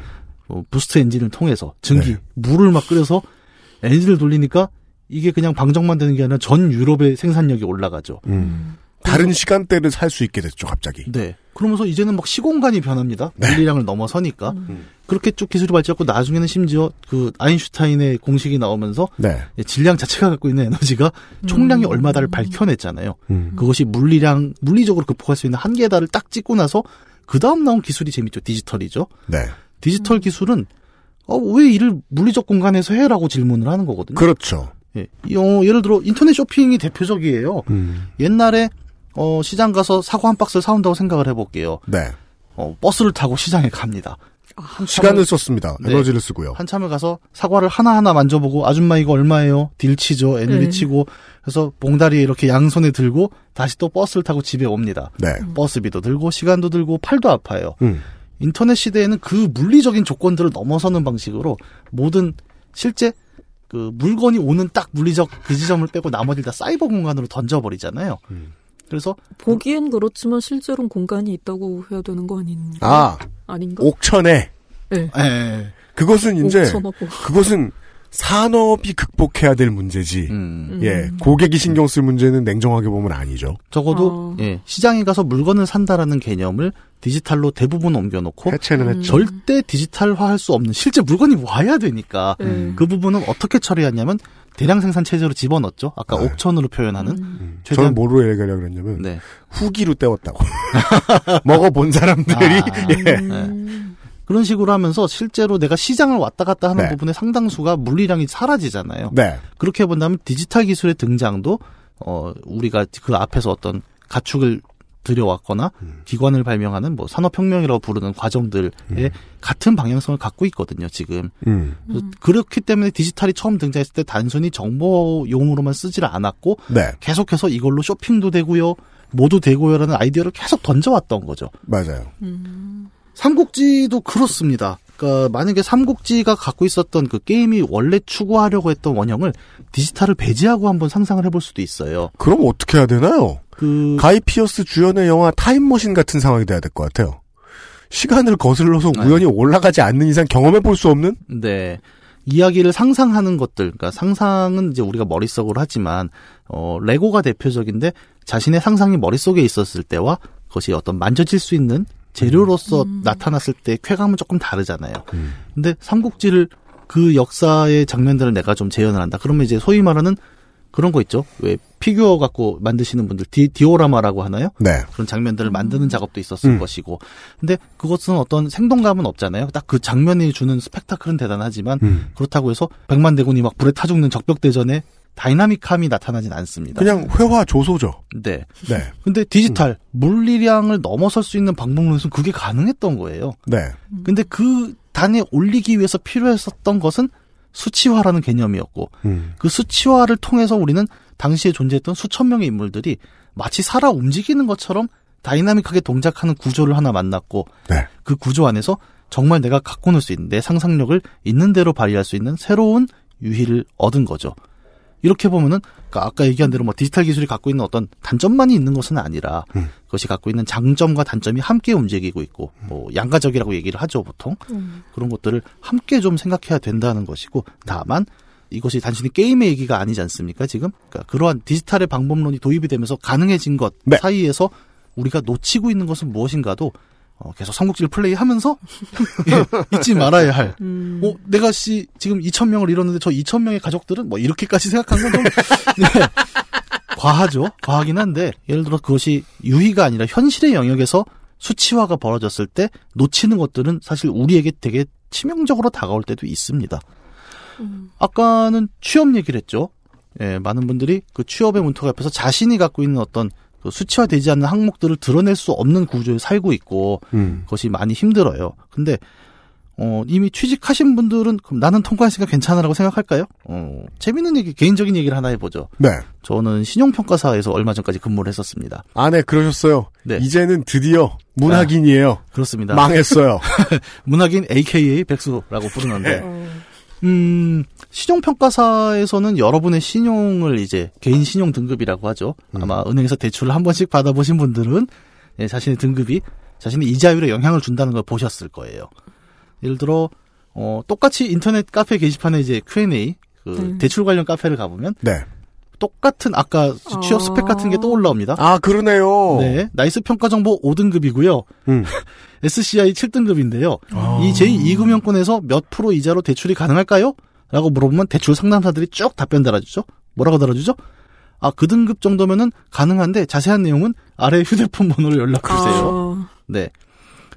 재밌죠? 사람을 등급화 해놓고 여러분이 은행이나 신용평가사에 자신의 등급을 제출한 적이 있으십니까? 아니요. 저는 없는 걸로 알고 있습니다. 예. 근데 하다 못해 인사 뭐 취업은 내가 이력서라도 냈잖아요. 음. 근데 이거는 내가 아무것도 안 냈는데 음. 내 등급을 이미 매겨놓고 게다가 몇 년간의 이력을 쌓아놓고 음. 그렇기 때문에 너에게 돈을 꿔준다 안 꿔준다를 막 얘기를 하고 있어요. 음. 심지어는 그 정보를 좀 보려고 했더니 돈을 내래요. 음. 아, 이 퇴사했으니까 음. 이제 이런 얘기를 하는 거죠, 제가. 회사 안에서 절대 할 수 없었던 얘기. 그러네요. 네. 네. 이거 김, 이거 이 정도가 기밀 누설은 아니잖아요. 아, 아닙니다. 네. 저는 예, 신용정보법에 나와 있는 그대로를 말씀을 드리는 거고요. 아. 예. 예, 꼭 그 회사 연맥이는 직원들 보면 법을 잘 알아요. 네. 아, 저 여슬 메이저입니다. 저는 사랑합니다. 네. 저는 법을 잘 모르는 것 같은데. 포인트는 어디에 있냐면은 음. 내가 내지도 않은 정보가 나를 만들고 있다는 거예요. 여러분은 은행에 가면은 그 은행 상담원과 이야기를 하고 있지 않습니까? 음. 근데 솔직히 말해서 그렇잖아요. 모든 상담원들은 사실은 아무런 힘이 없어요. 매뉴얼대로 그냥 응대를 할 뿐이에요. 어, 음. 고객님 신용 등급이 얼마시고요. 저희 쪽에 갖고 있는 게 얼마니까 이 정도까지만 가능하세요. 그 상담을 음. 할아버지들 많이 하시잖아요. 아유, 총각 그게 아니라 내가 네, 지금 그죠, 상황이 그죠, 급하고 음. 그래 허소 같은 얘기를 하지만 네. 데이터는 할아버지 얘기를 들을 수가 없어요 기본적으로 네. 할아버지 딱한 건 상담원이 딱한 거지 네. 데이터와 신용 등급 구조는 할아버지의 이야기를 들을 수가 없습니다 원칙적으로 내가 난세에는 2년 내에 갚을 수 있다니까? 아 그니까 네. 난세가 안 와요. 네. 네. 난세가 올 거라고 생각하고 대출을 해줄 수는 없습니다. 네 그렇게 걸리는 거고 심지어는 그게 그 정보의 주체가 나임에도 불구하고 내가 어떻게 할 수가 없어요 음. 편의점이 사람들이 아직 익숙하지 않았던 1995년이나 4년경쯤에 그런 이야기들을 라디오 방송에서 사연으로 들었습니다. 웬 할아버지 할머니가 들어와가지고 깎아달라고 깎아달라고 깎아달라고 그래가지고 뭐 소녀 사주려고 소녀 사주려고 만 원짜리를 이 종업원과 어, 알바생과 100원씩 객출해서 아까 종, 종- 종업원이 100원 따로 객출해줘서 9,900원에 쇼 붙여서 보냈다. 음, 그때는요 어, 시절이 얼마나 우울했냐면 그걸 이제 그 아주 저 훈훈한 이야기로 소개해줬어요. 네 유도리라는 게 있었던 시절이 살짝 있었죠 네. 하지만 어 신용평가 제도로 돌아가는 오늘날의 금융권에서 유도리라는 것은 음. 매우 보기 힘든 현상입니다. 유도리는 보통 은행장 아들에게 적용이 되고 있어요. 그렇습니다. 네. 왜 아들이죠? 그 다시 한번 힌트가 나오는 거죠. 사람이 다 수치화돼 있는데 숫자를 매기는 그 권력 어딨냐? 음. 예, 수치화된 세상에서 마지막으로 의심할 존재. 그게 이제 기계 문명이 완성될 때의 가장 중요한 질문이잖아요. 네. 기계가 다 해주고 다 똑똑해지는 건 좋다. 그래서 우리의 생로병사를 결정해주는 주체가 누구냐? 예, 우리는 더 오래 살고 편하다 치자. 누가 더 오래 살고 누가 더 안전하게 사는지 결정해주는 주체가 누구냐? 그건 여전히 사람 손 사람 머리 어딘가에서 나오는 것 같단 말이죠. 예, 구글도 아직 연의와 실제 역사를 무장들의 수치로 완벽하게 환산해주는 AI를 만들어내지 않았거든요. 사람이 저겁니다. 음. 네. 그걸 만들면 된다는 뜻으로도 들리는데요. 저는 그렇게까지 그 기계를 잘 신봉하는 사람은 아닌데, 근데 때로는 그렇게 느껴지기도 하죠. 차라리 그게 낫겠다라는 생각을 왜 하냐면, 요 몇 년간 입학 사정관제고 뭐고 다 없애자는 얘기 되게 네. 많이 들었어요. 아, 그냥 수능 100%로 가. 라는 말은 수능 100%가 좋아서 하는 얘기가 아니고요. 다른 수치를 개발해내려고 했는데 그게 다 실패하니까 피로감이 쌓였다는 거죠. 그걸 꾸준히 쉬지 않고 한 발씩이라도 더 나가고 있는 게 고웨이가 하는 건데 우리가 보기에 고웨이 한참 모자라잖아요. 그러니까 실시간제로 가자라고 얘기하면서 다른 얘기를 하고 있고. 예. 그러니까 인류는 반발씩 1cm씩 전진하는데 그게 우리한테 지금 마음에 많이 안 드는 거죠. 이미 다 우리는 수치화가 끝나버려가지고 말이죠.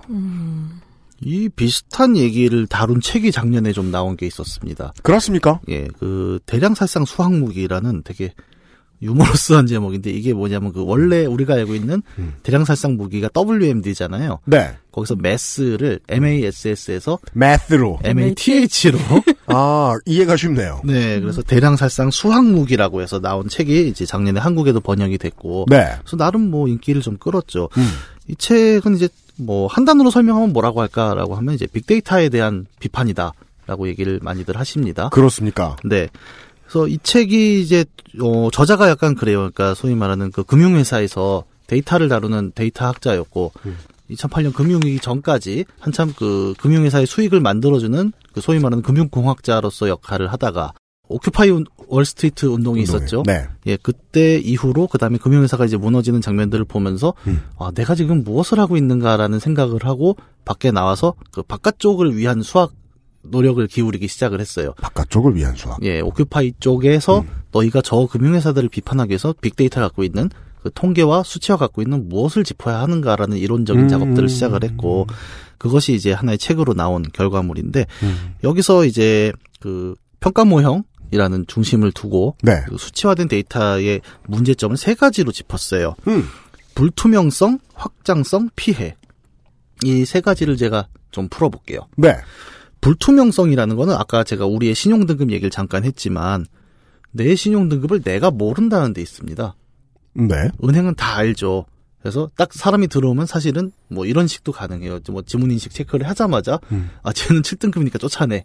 이런 판단도 바로 음. 가능합니다. 아. 근데 정작 우리는 몰라요. 내가 몇 등급인지 모릅니다. 네. 이게 정보 불평등이잖아요, 이미. 음. 그래서 이 대출 거래가 성립되기 이전부터 이미 권력은 금융기관에 넘어가 있는 거죠. 음. 금융기관은 입구에서 막을 수가 있다는 거예요. 만약에 그 제도적인 문제만 없다면 음. 이거를 어떤 식으로 풀어내냐면 미국 같은 경우에는 신용 등급을 가지고 이런 마케팅이 가능해요. 예를 들어 쭉 전체 신용 등급을 보고 신용이 괜찮은 사람 집에다가 신용카드 그냥 넣어줍니다. 서명해서 쓰세요. 음, 음, 음. 네, 맞아요. 그래도 걔네는 손해를 안 봐요. 그렇죠, 그렇죠. 네. 음. 이 구조 확실하니까. 자체가 이미 나는 접근할 수 있지만 너희는 접근할 수 없어라는 구조 자체가 만드는 불평등이 데이터에 의해서 존재를 한다. 나이트클럽이 훨씬 인간적이네요. 기도는 행색 다 보고 사람 앞에 딱 마주하고 그 다음에야 물 관리가 들어갈 수 있는데 음, 질적 평가를 하네요. 여기서는 앉은 순간 이름 확인하고 신원 확인하면은 코미디 영화에 나오는 버튼 눌러가지고 밑으로 뿅 내려오는. 네. 음. 그 다음에 문제가 되는 게 확장성입니다. 이 확장성이라는 것은 이 책에서 얘기하는 거는 그러니까 그렇게 시- 뭐 신용등급을 매겨서 사람을 판단한 게 단순히 대출에만 영향이 가는 것이 아니라 온갖 영향을 가져온다는 거예요. 네. 예를 들어 어, 신용이 낮은 사람이 계속 대출을 안 받으면 사실 그 우리가 뉴스에서 자주 보는 신용 불량의 굴레라는 게 있잖아요. 그런 거 많이 보셨죠? 에서 무이자 이벤트 옛날에 한참 했었죠. 네. 아, 러시안 실명 캐스- 공개해도 돼요? 잠깐만. 요- 여기서 무이자 이벤트라는 게 어떤 의미냐면 음. 어, 3금융권, 소위 말하는 사채권에서 대출 기록이 나오게 될 경우에 음. 1, 2금융권에서 대출이 안 됩니다. 음, 음, 음, 그러니까 그 기록을 남겨주려고 무이자를 풀거든요. 아, 정말- 그러, 그럴 수 있네요. 네, 정말로 무이자예요. 근데 대신에 1, 2에서 예, 잘라버리는 안 되니까 게 그 다음부터 3만 쓰게 되는 거거든요. 주온의 주인공처럼 목이 꺾일 뻔했어요. 놀라가지고. 그런 뜻이군요. 네. 근데 절갑파도 안 올라가요, 그건? 올라가는데 시간이 좀 걸리죠. 그렇죠. 그러니까 3금융은 그리고 그 이자가 그렇죠. 네, 어마어마하니까. 그 쉽게 네. 갚을 수 있는 이자가 아니기 때문에. 예, 상금권의 제일 중요한 역량 중에 하나죠. 일단 여기 들어오면 이 고객은 딴 데는 못 가. 예. 음. 그렇게 결국 하나의 모델에 의해서 사람이 특정 금융에 묶이게 되면은 이제 소위 말하는 현금 유통이 잘 안 되다 보니까 범죄에도 좀 더 쉽게 노출이 되고요. 네. 말 그대로 돈이 없는데 시- 분유값 문제로 뭐 절도를 하게 되면 사실 이런 상황인 거죠. 확률로 봤을 때는 범죄에 어떤 사람이 노출될 확률을 금융권이 높여주는 거죠. 네. 네. 그렇게 계속 그 외부 효과가 사방으로 퍼져 나가거든요. 음. 어, 예를 들어 올돌고래 지력 1이니까 계속 당하잖아요 상인한테 설전할 네, 때마다. 네. 그리고 옥장판 사와서 난만에 풀고 예. 그런 사태가 계속 벌어지는 겁니다. 아, 그러면은 거기 있는 사람들은 그 옥장판을 타고 그 낮에 독이 있는 강을 건너고. 그렇죠. 그걸로 나가 막 화살도 나와요 옥장판이. 어, 등 등갑병이네. 네. 그러니까 등갑병이죠. 원래 옥갑병이었는데 그게 아, 그 올돌굴이 굉장히 능력 있는 사람이었네요. 그러니까 뭐 조표가 그 뭐 저 13, 18, 19가 아니라 네. 사실은 뭐 되게 마음씨가 고와. 마음씨도 뭐, 안 그러니까 곱잖아. 질적 평가할 수 있는 거 보자고요. 뭐 완전 잘생겼어. 그 아랍 모델 누구야? 미친 듯이 잘생긴 아저씨. 완전 잘생겼어. 그러니까 뭔가 장점이 있을 수 있잖아요. 근데 내 레주메는 이렇기 때문에 그 우리가 등용했을 때 우리 군주로서 우리가 등용했을 때 글을 쓰지 않을 확률이 대따 높은 거잖아. 그렇죠. 정해진 거죠. 음. 운명은. 근데 우리 인생으로 그걸 그 시스템을 들고 들어와 보니까 우리는 우리의 평가 등급 때문에 심지어 범죄에 노출될 확률도 높아진다. 네. 음. 그리고 뭐이 데이터가 사실 신뢰도 못하는 게 어떤 문제가 또 있냐면은 아까 인적성 검사 잠깐 얘기했잖아요. 여러분은 인적성 검사를 정말 솔직하게 쓰시나요? 저는 솔직히 저는 인적성 검사를 해본 적이 없어서. 아 그래요? 잘 저도요. 모르겠어요. 예를 들어서 어 군입대 때 하는 인적성 검사에는 이런 질문이 있습니다. 음. 나는 귀신을 본 적이 있다. 그건 재밌어서 얘 한번 해보겠네. 예.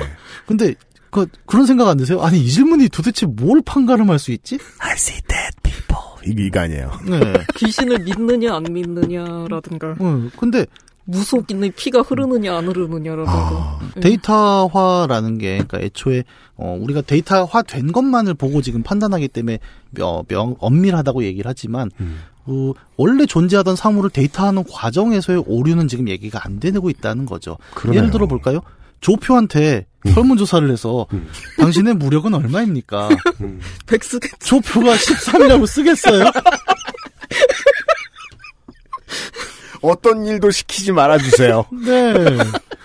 그거는 그러니까 그 부분에 분명히 저기 우리가 오, 오독할 수 있는 여지가 있다는 건데 그것들이 제대로 피드백이 들어가지는 않습니다. 음. 예, 그냥 계속 예를 들어 볼까요? 그 학교 시험 같은 경우 이 대량살상 수학무기 책에서 언급하는 사례 중에 하나가 특정 학교의 성적이 쭉 올라가다가 한번 꺾여요. 네. 그러니까 이 선생의 교사 평가에서 음. 학생들 성적이 안 올랐기 때문에 재임용이 거부가 됩니다. 음. 근데 알고 보니까 이 성적이 그동안 올랐던 이유, 이 선생님이 오기 전에 음. 올랐던 이유는 학생들이 짬짬이로 컨닝을 했던 거예요. 음. 그리고 선생이 그걸 방조했습니다. 왜? 자신의 평가에 들어갔거든요. 그 실제 사건이에요? 네, 실제 사건이고 음. 이 책에서 다루고 있어요. 어. 음. 이게 납득이 되잖아요. 사실 많은 회사에서 소위 말하는 KPI라는 이름으로 그 개인의 인사 평가를 정량해서 측정을 합니다. 음. 이러면 이런 게 있어요. 예를 들어 내가 영업자인데 올해 매출을 20억을 했어요. 음. 근데 음. 목표가 올해가 16억이었던 거예요. 음. 넘치잖아요. 그러면 음. 넘치면 별 성과가 없다고 하면 얘는 뭘 하냐면 12월에 거래처에 가서 그 4억을 내년 세금 계산서로 끊어주세요라고 얘기를 합니다. 그렇죠. 아. 그렇죠. 그렇죠. 그렇죠. 네. 인생 그렇게 살아야죠. 네. 예. 이게 뭐 대단한 꼼수도 아니거든요. 네. 일상에서 이렇게 흉해지는데 이렇게 모인 데이터를 갖고 정량 평가를 하는 거예요. 우리는. 그래서 우리는 데이터에 의해서 순응하며 살아간다기보다 데이터를 바꿀 수 있는 권력을 쟁취하기 위해서 투쟁하면서 살고 있어요. 음. 이게 우리가 cryptocurrency의 영혼을 갖다 파는 이유죠. 아이고. 아, 역시 이문열이 옳았어요. 삼국지 하나로 말 못할 게 없어요. 결론적으로 그렇습니다. 게임 네. 안에서는 무력 99가 80을 항상 이기죠. 하지만 실제 우리의 서사 속에서는 무력 99가 반드시 80을 이기진 않아요. 그럼요. 예. 음. 현실과 유희는 그래서 구별될 필요가 있고 디지털과 어, 언디지털도 음. 마찬가지로 우리는 구별해서 생각할 필요가 있습니다. 네. 우리는 SNS에서 수많은 이야기들하고 싸우고 사랑하고 부대끼지만 그것이 실제 우리 삶과 딱 붙었느냐라는 지점에서는 지금의 우리가 갖고 있는 기술적 현실들 이것들과 함께 자신의 삶을 좀 더 생각해 볼 필요가 있겠 않겠나. 네. 음. 그 정도로 저는 마무리를 해보려고 합니다. 그렇습니다. 어, 뒤부터 들으신 청취자 여러분. 하긴 이거 라디오도 아니고 그런 사람 없겠지만. 뭐 방금 깨어나신 청취자 여러분. 저희는 삼국지 얘기를 했습니다. 저는 그 어저께인가? 어, 윤세민 에디터가 얘기해줬나? 그런 얘기 들었어요. 그 요즘은 이제 아메리칸 트럭 시뮬레이터도 나왔어요. 네. 그죠? 트럭 시뮬레이터 전성시대입니다. 어, 그니까 느린 게임 전성시대. 트럭 시뮬레이터 하면서 그 VR을 쓰기도 하고 그냥 하기도 하는데 아, 많은 이제 한국의 유저들이 그 책상 앞에다가 모과를 갖다 놓기 시작했다. 왜요? 트럭 운전하는 기분 내려고. 그 오늘도 무사히도 세워놔요. 묵주도 걸어놓고. 그리고 이렇게 스프링으로 움직이는 아, 아들 딸 사진 네. bobblehead 이런 거 갖다 놓고 커피나 땅콩도 괜찮아요. 그건 쏟아질 텐데. 아 이렇게 올려놓으면은 왠지 그 트럭 같습니다. 인간의 유희가 가지고 있는 기본적인 열망인 것 같아요. 어, 어떠한 유희도 결국은 현실과 가급적 겹쳐내더라고요. 그러다가 현실이 반, 유희가 반, 유희가 현실이 되는 그런 시대를 살고 있잖아요. 근데 한 반반 정도인 줄 알았는데 오늘 어제 얘기 들어보니까 우리의 수치는 누군가의 유희의 대상 혹은 수익의 대상이었습니다. 아이고 재밌습니다. 우리는 매트릭스에게 한마디 안 하고 매트릭스의 세계관을 얘기한 것 같기도 합니다. 원래 매트릭스란 단어가 수학 용어잖아요. 그렇죠. 그 안에 들어 앉아 있는 우리의 삶에 대한 얘기를 했습니다. 매트릭스의 특징 중에 하나죠. 매트릭스 안에 매트릭스가 있습니다. 그것들 중에 하나인 삼국지 시리즈를 가지고 이야기해 보았습니다. 예, 아, 이경영 문학인 수고 많으셨습니다. 아, 수학인이 아니었나 생각이 드네요. 그렇습니다. 수학인이란 표현은 처음 들어보네요. 네. 그리고 하드코어 게이머 도도님은 아, 게임 얘기 말고 다른 때 또 만나 뵙도록 하겠습니다. 근데 언제 만나요, 우리? 그걸 저한테 물어보시면 어떡하죠? 알겠습니다. 보통 제가 제가 프로포즈 했죠. 알았어요. 나중에 다시 연락드릴게요. 아, 유승규 PD는 물러갑니다. 내일 이 시간에 대한민국 치킨전 마지막 시간에서 다시 인사드리죠. 안녕히 계십시오. 수고 많으셨습니다, 오늘. 고맙습니다. 감사합니다. XSFM입니다. I D W K